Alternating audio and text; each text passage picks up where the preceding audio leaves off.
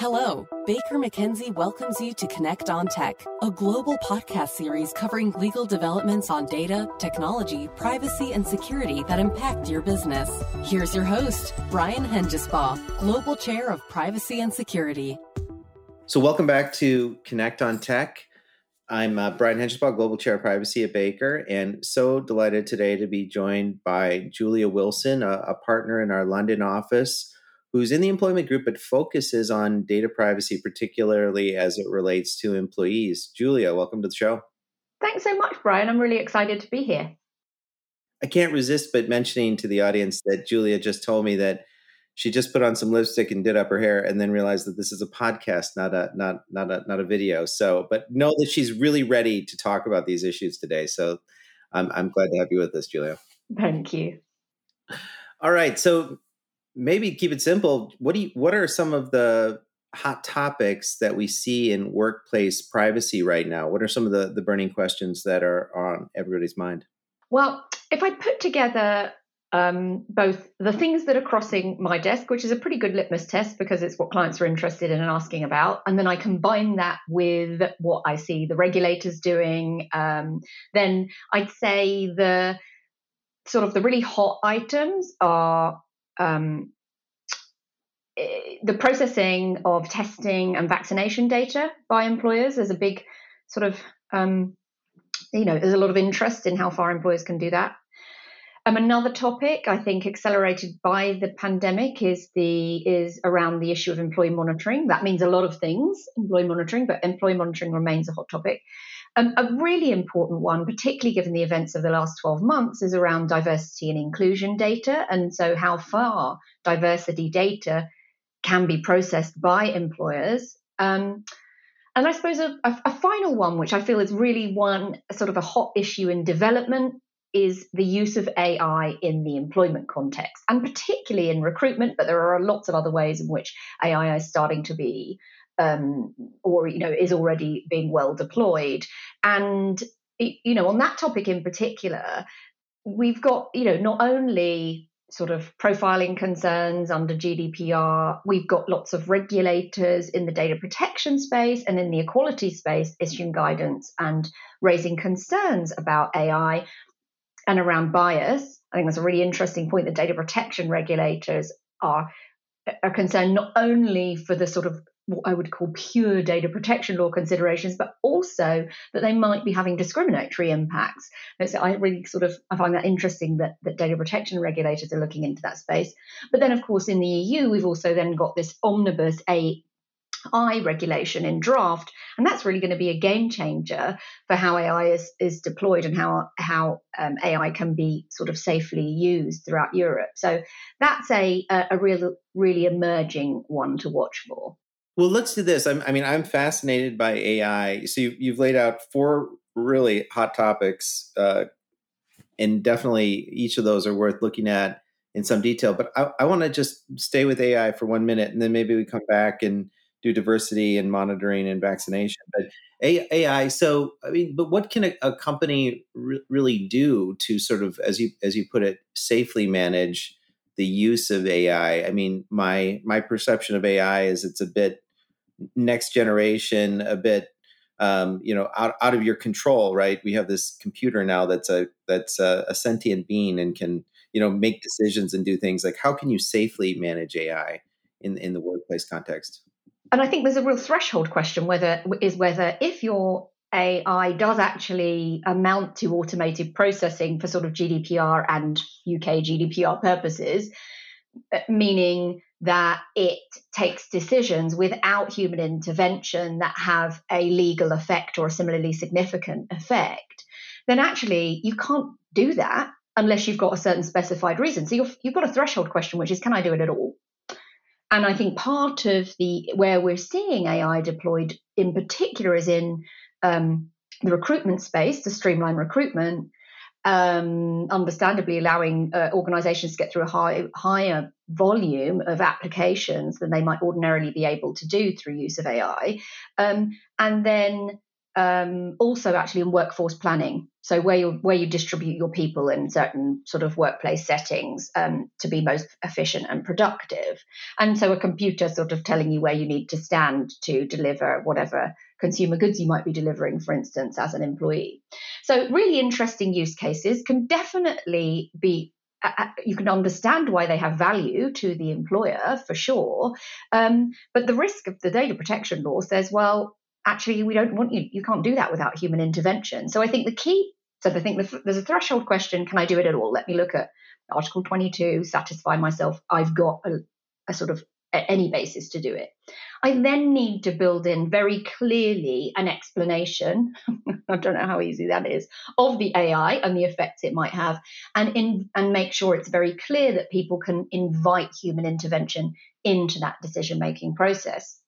And then I suppose, quite apart from whether um, the AI is automated processing or not, and I appreciate this is st- steering us away from pure privacy law, but Brian, forgive me, um, is you also need to be monitoring any disparate impact that your AI is having. Is it producing discriminatory results? And although I say it's straying from um, privacy law, the um, UK's regulator, the Information Commissioner's Office, has published guidance specifically on AI in recruitment, which says if it has discriminatory impacts, then it's unlawful as a matter of data protection law because that isn't fair and lawful processing. So there we see a merging of our worlds. Interesting, Fa- fascinating, and and don't don't apologize at all. I mean, I think you, you definitely have to look at the issues holistically, not just sort of divide them into silos and say, well, this is not a privacy issue, so we don't need to deal with it. I mean, I think that's squarely what companies need to do. So AI, great topic and certainly one worth exploring, but that's a great uh, teaser, taste on it. Maybe pop over to the diversity issue, which I do think is on people's minds. You know, what are some of the considerations there? So, if I can be really blunt, in the EU, so this is I'm not answering this for the UK, but largely across the EU, data protection law establishes that it there is not a lawful basis for processing a lot of the data that you would ideally be able to get from employees to run your diversity and inclusion programs. So, what do I mean?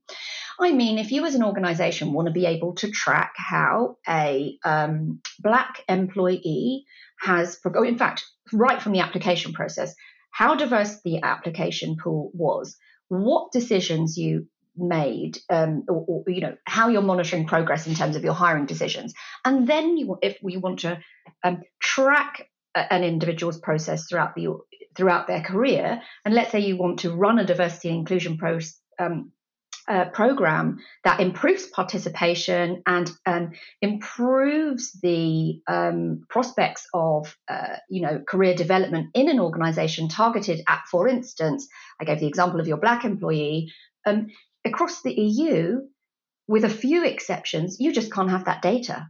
So that's a problem, I think. I think, and look, there are very good historic reasons why not having data about people's ethnicity, their religion, their sexual orientation, um, etc. you know, should the employer should not have access to that data. Very good reasons. I think we're entering into a new era where actually the need to overcome um, some real issues, some real equality issues in the workplace, mean that um, the EU law there is is makes that harder for employers. And coming from a UK perspective, I think is overly restrictive. But I do have empathy for the historical reasons why. If I switch to the UK, actually, very helpfully, under the UK um, Data Protection Act implementing um, or supplementing GDPR, actually it um, elaborates a substantial public interest ground for processing um, certain um, special category data, such as ethnicity. And I think that's really helpful, eh, on, sorry, on grounds of equal opportunities. So I think that's, you know, I think that's interesting and helpful. But I guess the message is you're going to find it really hard to run those sorts of programs in Europe at the moment with any reliable data. Yeah, you know, it's funny. I was about to try to find a way to slam on data protection laws not having been thoughtfully crafted, but then it occurs to me that they they may right be able to save it in the sense that the um the when it comes to the the special categories of data, there are ways that an employer can ground the data processing on you know rights and obligations in the field of employment law. And so to the extent that employment law is driving more specificity and a need to be capturing more of this data in order to assure you know equal treatment you know th- there may be a way to kind of save it. So there's that interplay i think here that um, that that may be helpful i completely agree it needs um, the continental government, you know, legislatures to impose those sorts of requirements, and those aren't there yet. And I think that's probably because they'd be struggling with. If we do that, then we have to start collecting that data, and we have we're not re- we have we need to have a discussion about that first. Yeah, no, makes great sense. Okay, great. And maybe uh, then hop over to employee monitoring, which I, I, agree with what you said right at the top, which is at a time of remote work, you know that that's increased the amount uh, and the need for monitoring, you know, for security purposes. So that's the wonderful, you know, trade off between privacy and security. But talk to us a little bit about employee monitoring. Yeah. And you're absolutely right. It is that trade-off. So, what are we? You know, what are we talking about with employee monitoring? It's, it's a big, broad church. We should probably do another podcast on it. That and AI. But anyway, it's a big, broad church, and it covers you know the likes of data loss um, prevention tools and pro- which are you know important for security right to your point. There are others that are less important for security such as productivity monitoring tools. And then we've got processing that happens so cctv again for security but actually we're hearing of organizations using it in very, some very different contexts and very different um, reasons such as workforce sort of management and planning. And then you've got the sort of monitoring that arises in the context of an investigation, whether that's sort of a conduct or a compliance investigation, involves email trawl, WhatsApp trawl, text trawl, whatever. Um, and you start delving around and, and, and getting into people's privacy. So if I think about what the employer has to do to respond well to that, um, well, actually, another threshold question is there will be some types of monitoring that it will be very difficult to justify. So, the sorts of productivity monitoring that give the employers and managers real time or very detailed access to the activities of their employees, and employees are being watched. You know, 24 7 in terms of what they're doing, what they're accessing, etc. I think that's Europe wide, including UK, and that going to be very difficult to justify. That's disproportionate. So that's the key proportionality. So let's assume we think we can establish sort of a, a lawful basis and, and proportionality, then what should we be doing?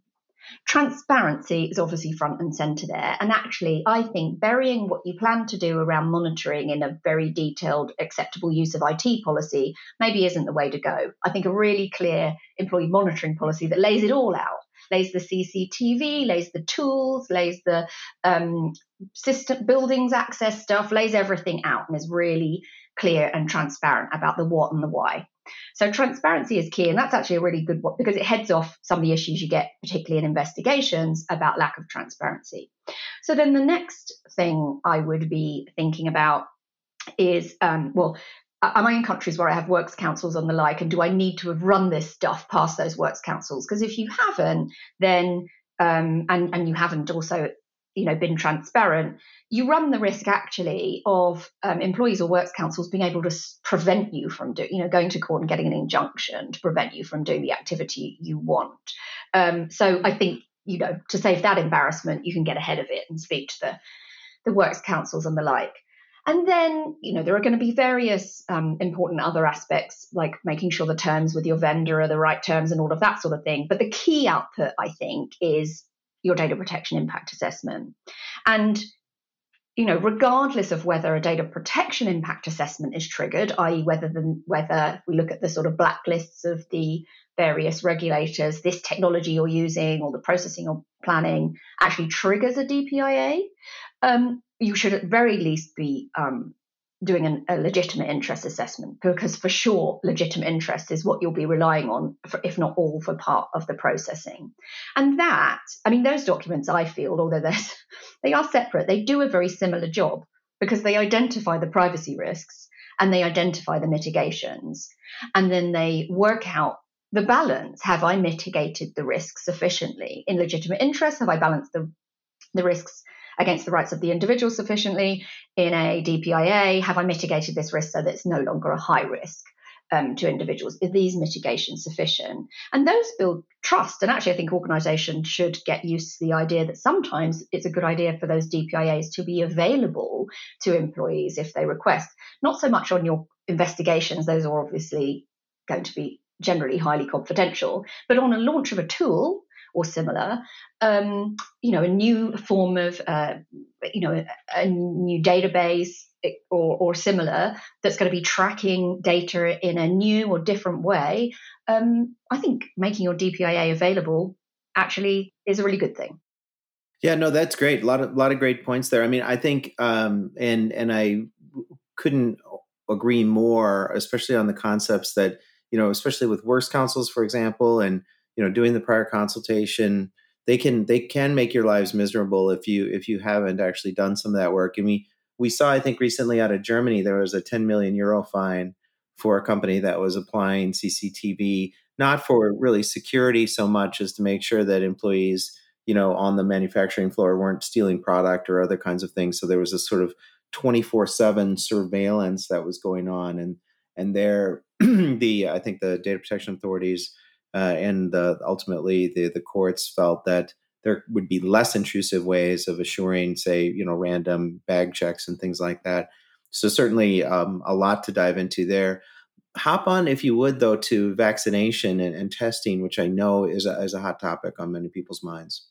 And do you know what's interesting is that something, so we've been talking about vaccination and testing data for the last 12 months, well, testing and then vaccination, but something which is just in the last couple of weeks. And Brian, this is your fault. It is the CDC's guidance that actually, if you're fully vaccinated and you've waited two weeks, you no longer need a um, you know, to wear a mask or worry about social distancing has has caused a lot of organizations to go, great, let's go with that globally. And so it's a question that's coming up, right?